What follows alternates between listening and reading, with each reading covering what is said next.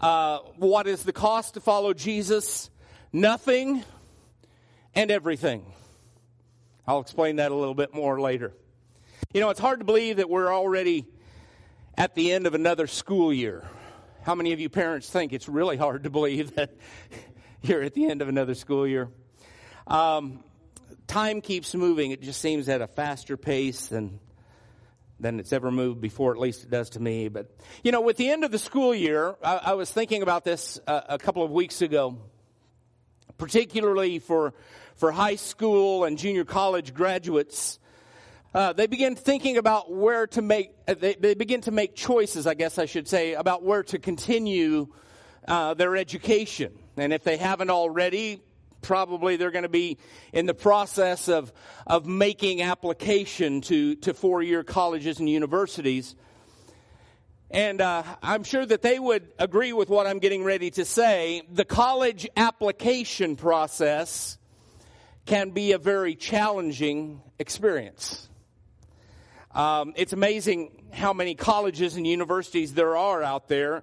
Uh, some of them I'm sure you've never heard of, as I fa- have found out that I've never heard of some of them.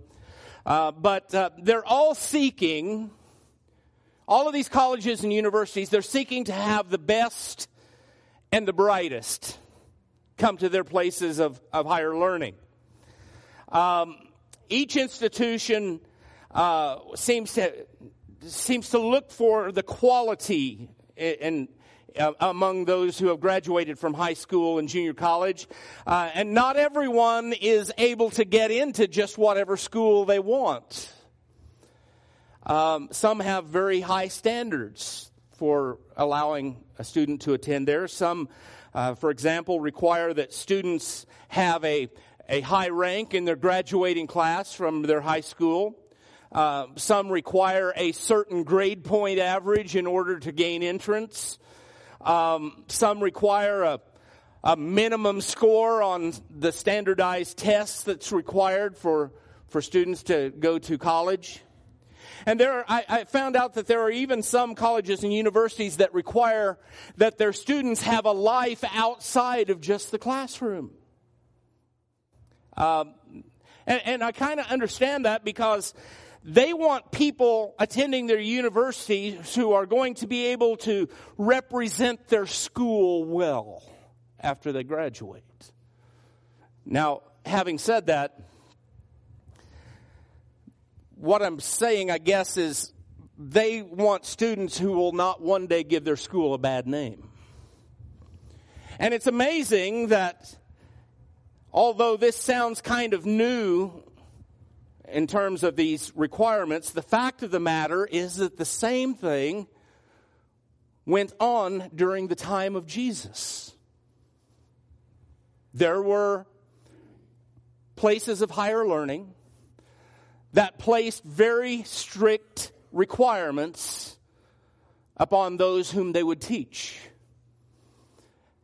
Um, there were schools of individual rabbis and, and learned young men would, would seek out these, these individual rabbis to, to study under and to become disciples of this particular rabbi or become followers of this particular rabbi.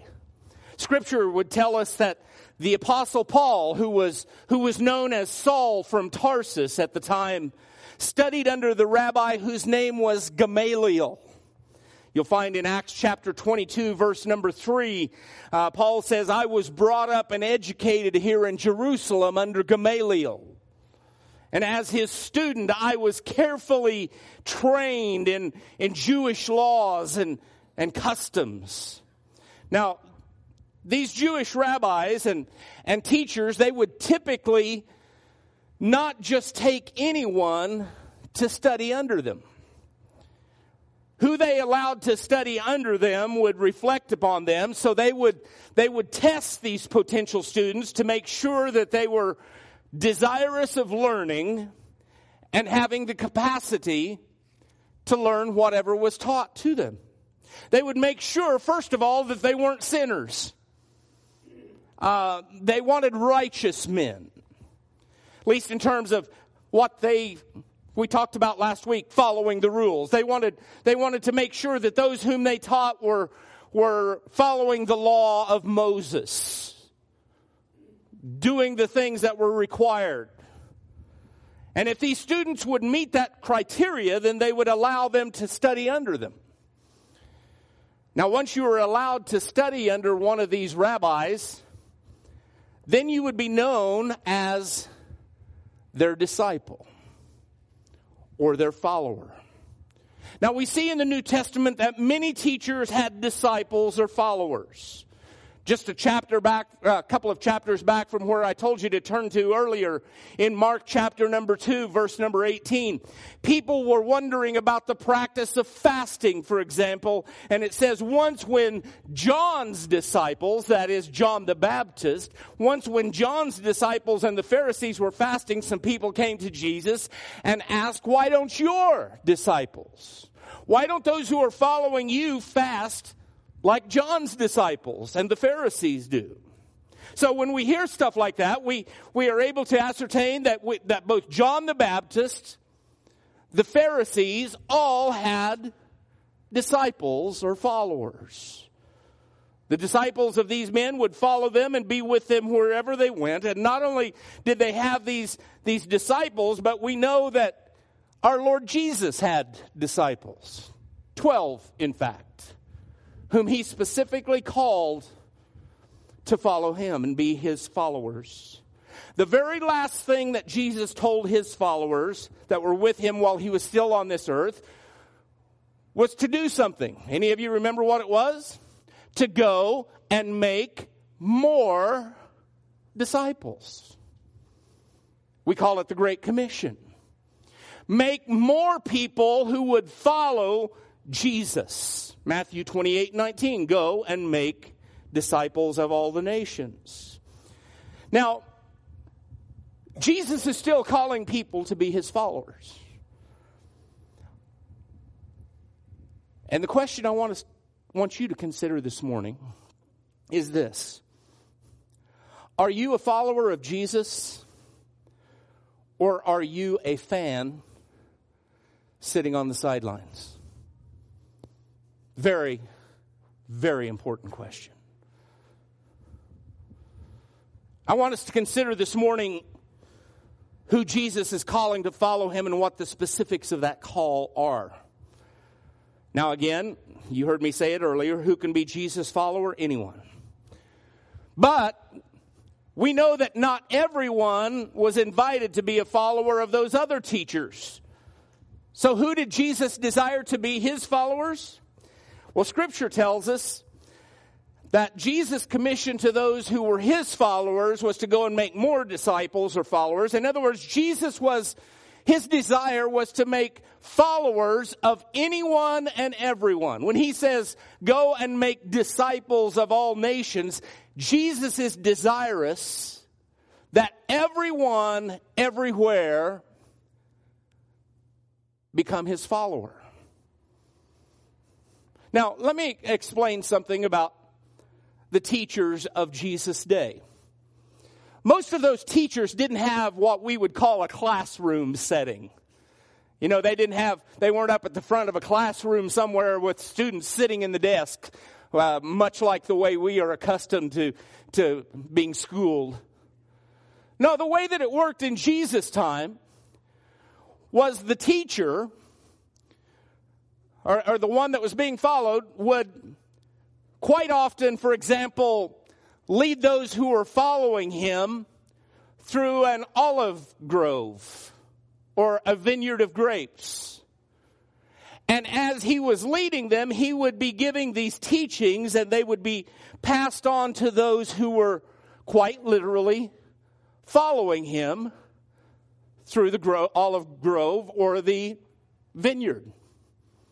And, and that information would be passed back from follower to follower to follower to follower. That's the way that they taught. And, and, so, with that understanding, those who followed Jesus followed him as a result of having a relationship with him, a relationship in which they were going to gain the life that he wanted for them just by following. He was going to change and transform their life just as a result of their desire to follow him. And the same can be said for everyone who follows Jesus today. I mentioned it in my prayer a while ago. Jesus' desire is that we have life and that we have life more abundantly.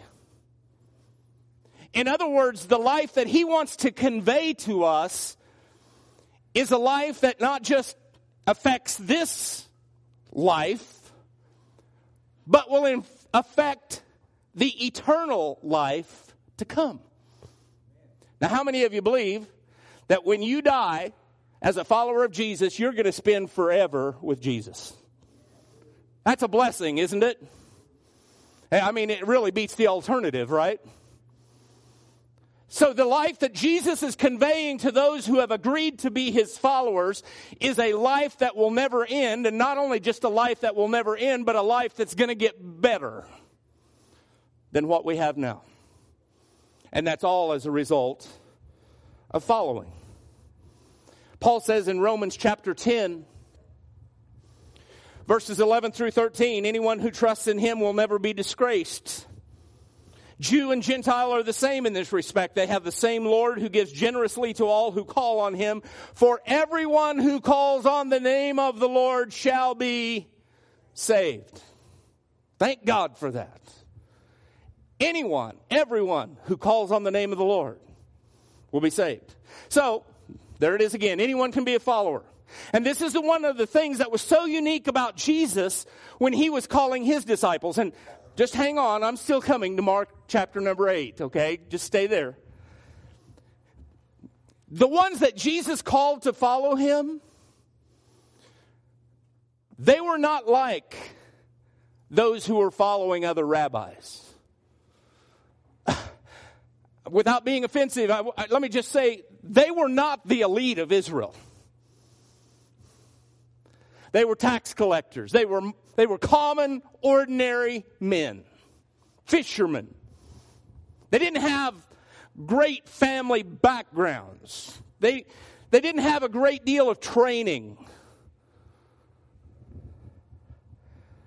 While other rabbis wanted men of knowledge and great potential, Jesus' disciples were the undeserving those who were visibly unrighteous like Matthew, the tax collector was. They were, they were ordinary people like Peter and James and John, fishermen, working class, white collar, blue collar guys. So Jesus was different in that respect. But listen to what the rulers and the elders, those men who were choosing the best and the brightest to be their disciples, listen to what they said about Peter and John after Jesus had risen from the dead and had already ascended back to heaven. Peter and John were out there boldly teaching in the power of the Spirit and proclaiming the truth about Jesus. And, it tells us that the members of the council were amazed when they saw the boldness of Peter and John for they could see that they were ordinary men with no special training in the scriptures, and they recognized them as men who had followed Jesus. Ordinary men, unschooled, uneducated. They were the ones that Jesus called to be his followers and disciples. But when the Holy Spirit came on the day of Pentecost in Acts chapter number 2, these same unlearned men became bold proclaimers of everything that Jesus had taught them and of his death and his resurrection from the dead. They were empowered by the Holy Spirit of God. Let me just stop and say at this point maybe you're sitting here this morning thinking that you're unworthy of being a follower of Jesus. Well, you are. You are unworthy. All of us are. But the fact is, Jesus has called us to follow him anyway. He doesn't use the same kind of qualifications that other rabbis used, other teachers. And as we become a follower of Jesus, something happens. He changes us. And, and, the reason I mention this is you may, you may think, you may be here this morning and you think that, that you've done too many wrong things in your past for the Lord to forgive you. You haven't. He is able to make the vilest sinner clean. Aren't you glad for that this morning? Now, there's no one who has ever failed so miserably that Jesus could not possibly care about them and care for them and have the ability to save them. He cares about us. He has the ability to save. As, as Jacob led us this morning, He's mighty to save. Now, you may even think that your life right now is so unchristlike that you have little hope of ever seeing yourself change. That's not true. There is hope. And that hope is found in the one that we follow. His name is Jesus. You know, one of the blessings of having worked in prison ministry for many, many years was seeing Jesus change some of the most unbelievable people that you would have ever thought could change. Seeing Jesus change drug addicts. Uh, seeing Jesus change murderers, thieves, robbers. E- even the most even the most disgusting among them, the child molesters seeing Jesus touch them and change their lives. I mean, it, it's, it's amazing and, and you can't attribute that to a program. You, can't attribute that to a medical cure. It can only be attributed to Jesus. Changing from the inside out. Forgiving their past giving them hope for a glorious future. Only Jesus can do that. Now, if you don't believe that, just ask this guy named Matthew, the tax collector. Jesus changed him. Ask Peter and John, they're working class, ordinary, unschooled men whom Christ changed and used in extraordinary ways. Probably the number one, ask Paul formerly Saul of Tarsus. You know what he did for a living before he became Paul the evangelist? He consented to the murder and arrest of Christians. Jesus changed him to become the greatest missionary of all time. So ask anyone here this morning that used to be unworthy, who used to be a failure in the eyes of everyone, who perhaps is the most un- unchristlike person in Liberal Kansas, there is hope. There is hope that your life can be changed and transformed into one that will glorify the one whom you follow, Jesus Christ. There's hope for anyone who becomes a follower, right? Okay, so anyone is welcome, but what's the cost? What's the cost to be a follower of Jesus? What does it cost to be his follower? First of all, it costs nothing because it's free. It's free of cost to you and I, and in the sense that we can't, I say that in the sense that we can't do anything to pay for it or to earn it. Jesus paid the cost by giving his life for us and giving to us grace. That which we have never deserved. By his grace, he has saved us. By his grace, he's changing us. Jesus says in Revelation 20, uh, 21 verse number 6 it is finished i'm the alpha the omega the beginning and the end to all who are thirsty i will give freely from the springs of the water of life just a chapter later in revelation 22 17 he says let anyone who is thirsty come let anyone who desires drink freely from this water of life so it's free to any who would come and follow, and it's available to anyone. Now, let me go back to my college analogy for a moment. This is this offer that Jesus makes to every one of us to be his follower It's like being accepted into the most awesome, reputable university on the earth. Doesn't matter what your grades are. Doesn't matter what your test scores were. Doesn't matter about your family background. And this university still offers you a full scholarship to attend. Now, how awesome would that be? But that brings me to this question. If it's open to anyone and everyone, and it costs nothing, why in the world is not everyone following Jesus? How many of you like free? You've seen the commercial on TV. Press the free button. We like free. Do you realize that the greatest gift ever given to man is available to every one of us? God so loved the world that he gave his only begotten Son, that whoever believed in him would not perish, but have everlasting life. That's what he's making available to everyone. And that brings me, at long last, to Mark chapter number 8.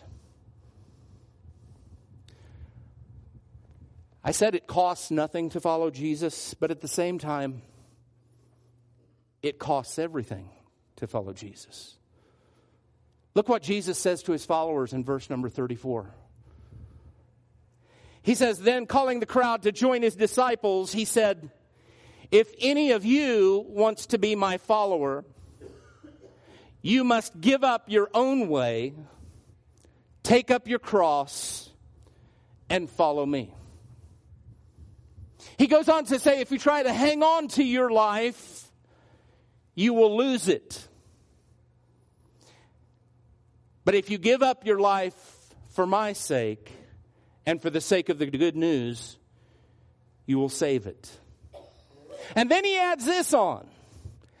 And what do you benefit if you gain the whole world but lose your own soul? Is anything worth more than your soul? So while there's nothing you can do and nothing we can pay, do to pay for the salvation of our soul, we cannot save ourselves.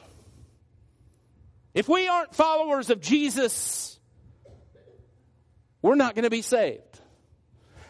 But in order to follow him, we have to follow him wherever that may lead. Now, Again, that's like being accepted into a certain college, getting a full ride scholarship, but you don't go.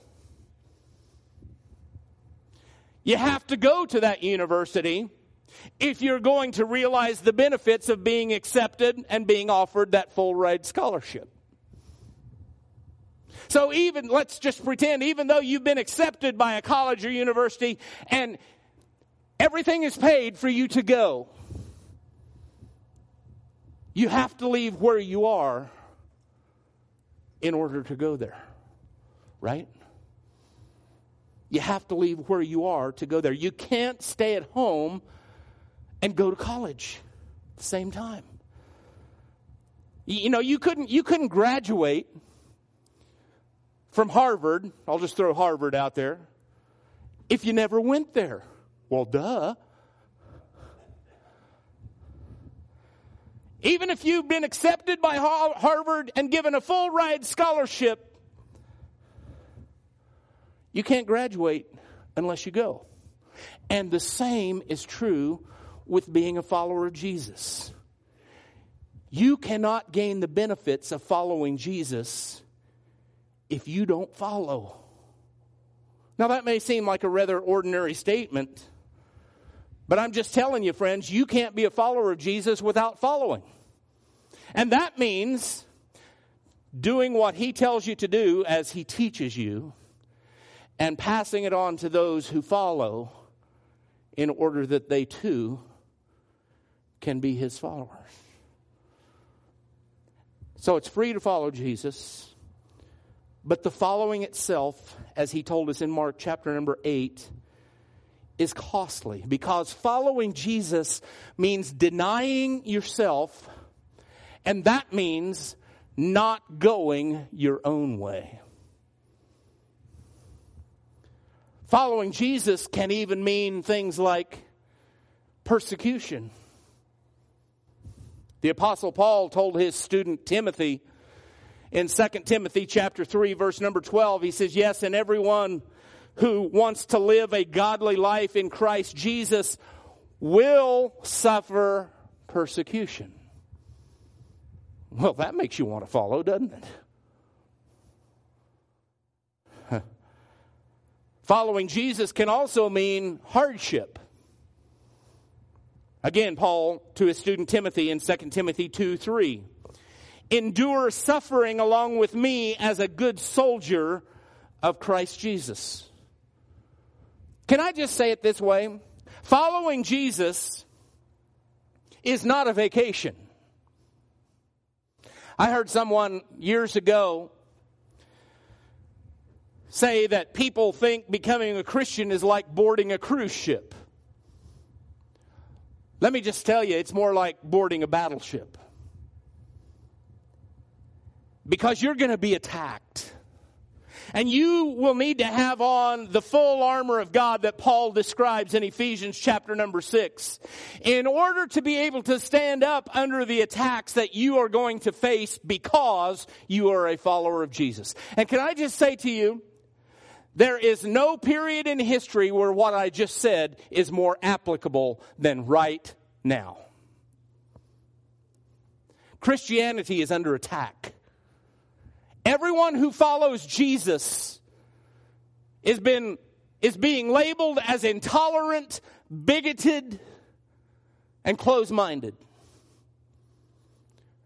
Now, none of us like to be called any of those things, but we we are being called those things because we follow Jesus. It's called persecution. Nobody likes to go through that. But it is a part of the cost of following Jesus. It's going to cost you everything. It may even cost you your life. I can tell you this it will cost you the life you dreamed about when you decided to become a follower of Jesus. But I will also tell you this whatever life you dreamed about, the dream that you had in your head as a result of following Jesus, it's not going to be anything like the reality of following Jesus. I said it last week, I'll say it again. It's going to be worth it all when we see Jesus. When we stand in His presence, in the place that He has prepared for us, Everything that we've had to endure in this life is going to seem insignificant and meaningless in light of His glory and in light of His grace. It will. The, the dream of the life in your head is like looking, I think, at one of those, those huge chocolate Easter bunnies that you see on Walmart shelves every Easter season. You, you see it, and if you like chocolate, which I don't, but if you see it and, and your mouth begins to water, water for it, and, and so you buy it and you bite into it and you find out it's hollow. I kind of liken it to that. The life you dream about may look good on the outside, but I can tell you it's going to be hollow without Jesus. You may dream of riches. But if and when you get them, you're going to find that they aren't what they thought, what you thought they were going to be.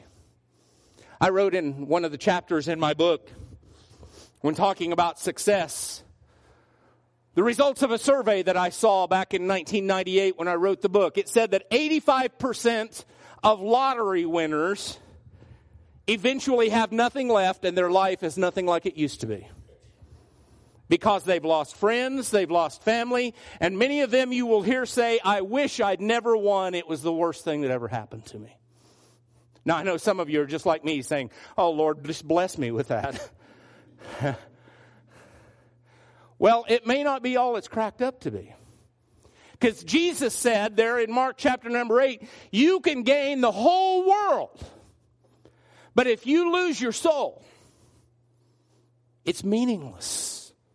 How many of you have ever seen a hearse pulling a trailer? There's a reason. I knew somebody was going to raise their hand. You can't take what this world has given you with you.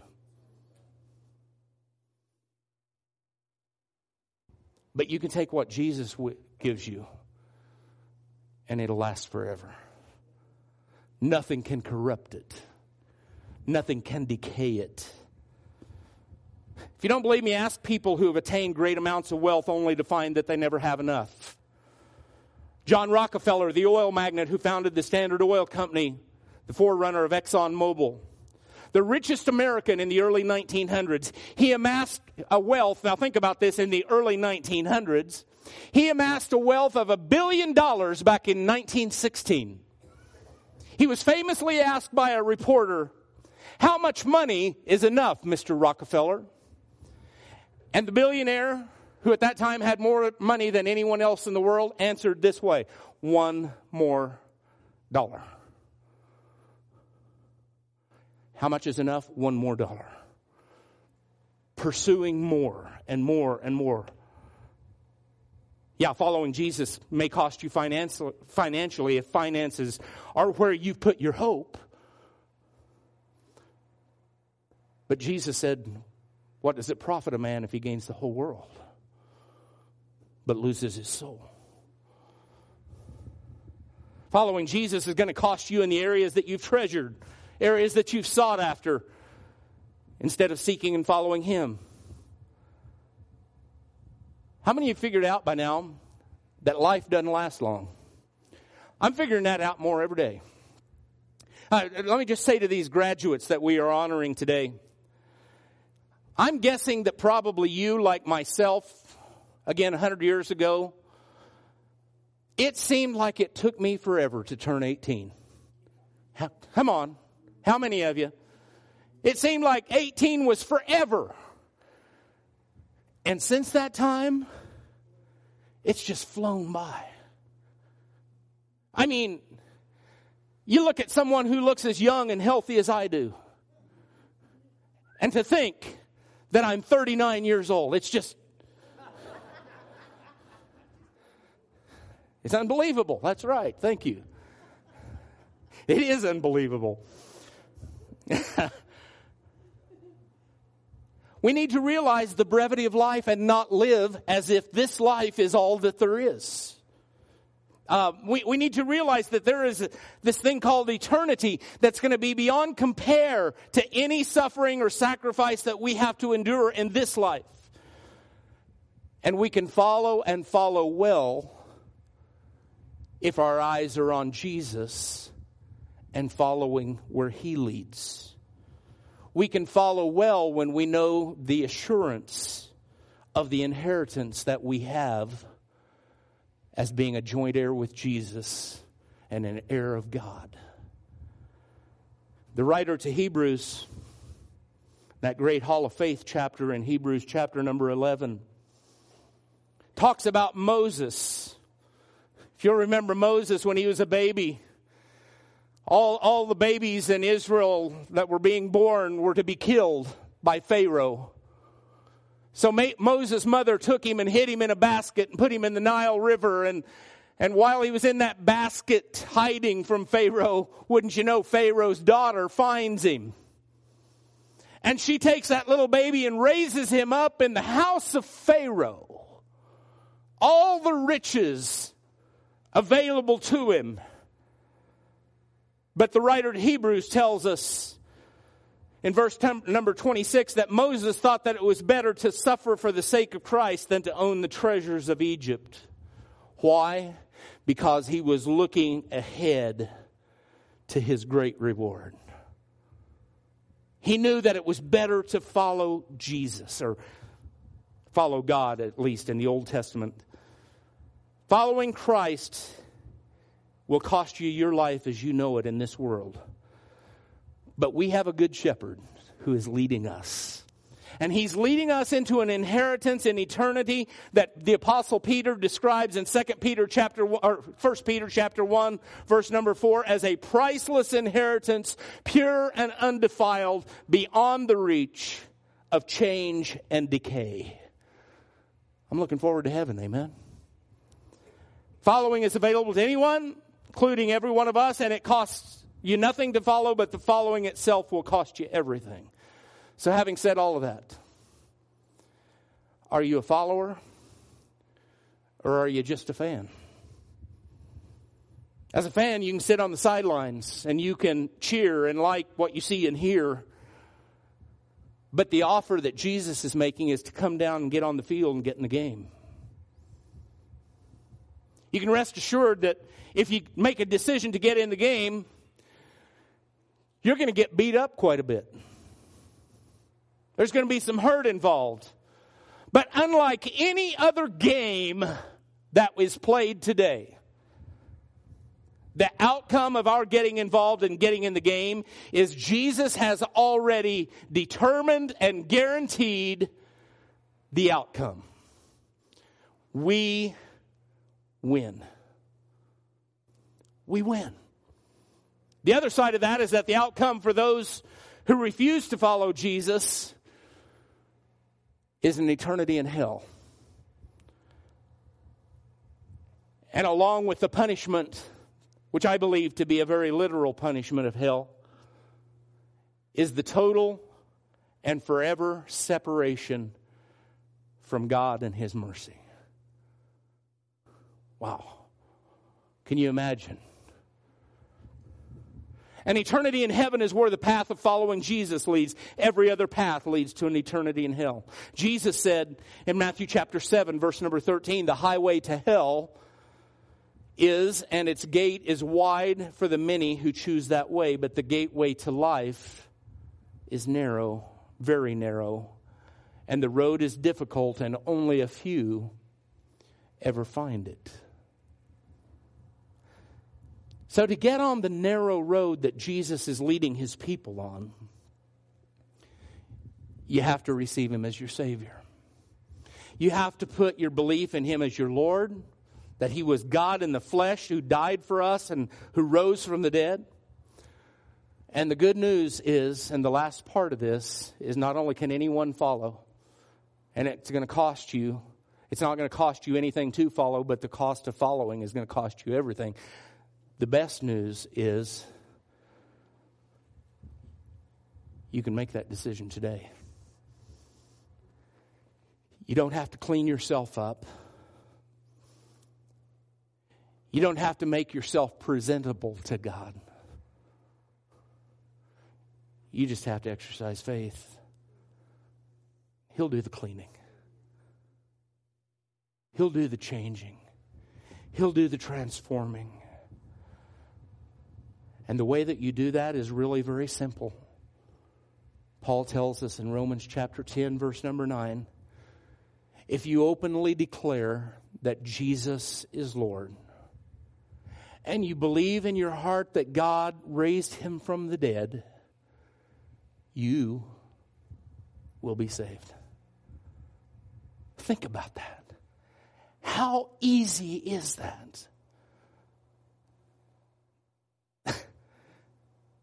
It's a no brainer. It's a no brainer, but it's, it requires faith. I used to have some of those boneheads in prison call it fire insurance. Let me tell you what, it's a whole lot more than fire insurance. I have never given up anything in this life that following Jesus didn't more than replace with something better. How many of you would agree with that this morning? With your heads bowed, your eyes closed, worship team, would you come, please?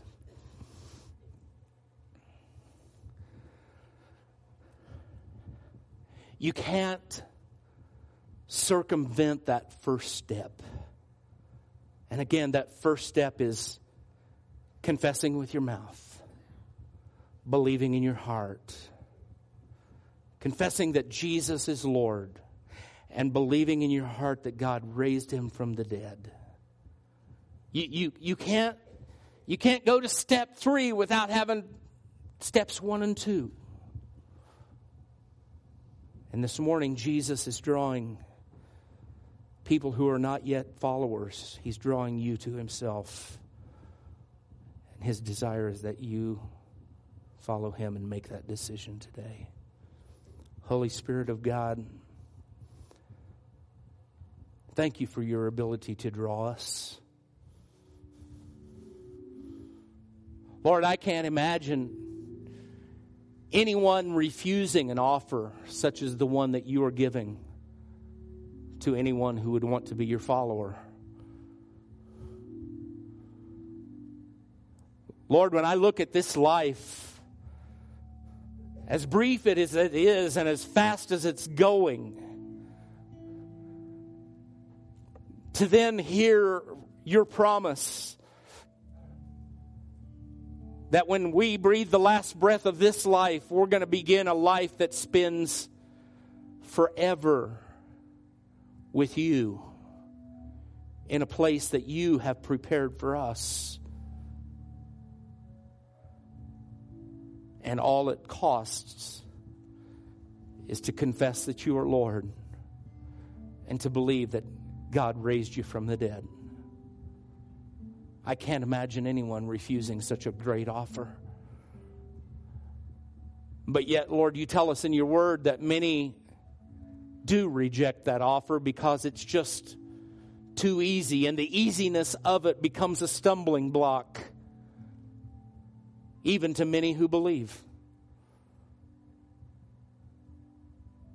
They get this idea in their head that they have to they have to clean themselves up and make themselves worthy in order to follow you. Or, or they believe that they have to follow all the, the rules that some churches have imposed upon those who attend. That they have to have to wear the suit and tie, they have to wear a dress, they have to they have to read a certain translation of your word.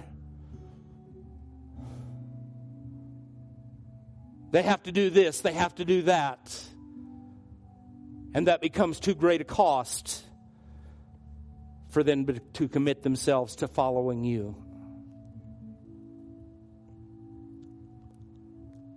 And yet, Lord, your word still stands true. It's not by following the rules, it's by professing faith in you. And Lord, we do that with that profession of our mouth and that belief in our heart. Every head bowed, every eye closed. Please, no one looking around. Be respectful of everyone else.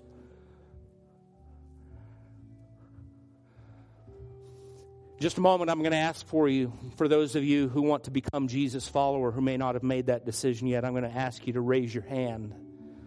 But before I do that, I, I, I just, I, I can't stress this enough.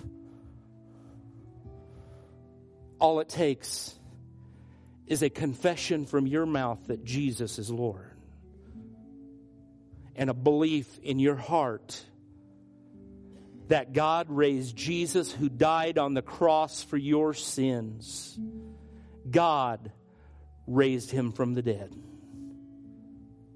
And if you do those two things, the promise of God's word is you will be saved.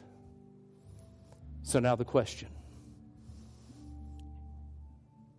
Either you haven't made the decision to be a follower of Jesus, or perhaps you used to be a follower of Jesus, but you got distracted along the way and fell off the path. I want you to just raise your hand this morning if you want to follow Jesus. I see that hand. Thank you. I see that hand. I see that hand. I see that hand. I see that hand. Thank you.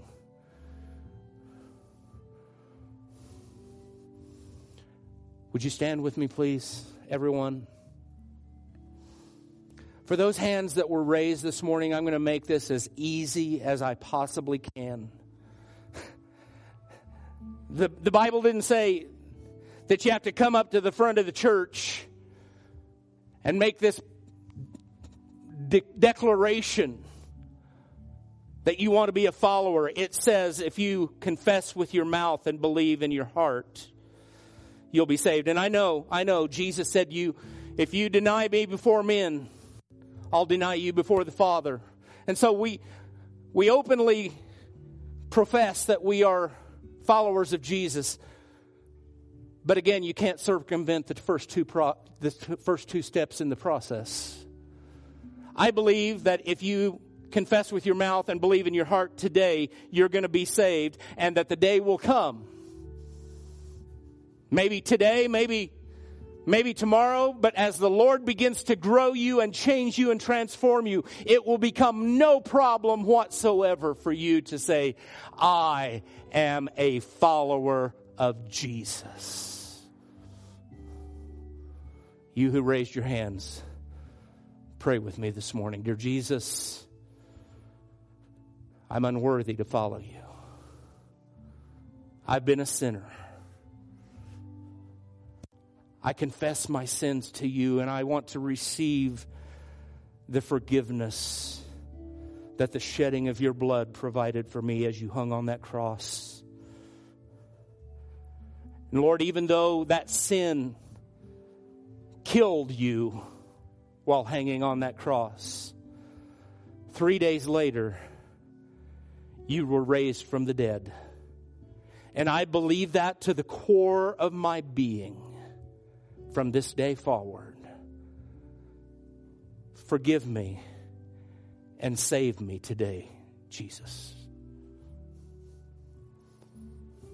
Hallelujah. Hallelujah. Let's sing it. I'll never know. I'll never know.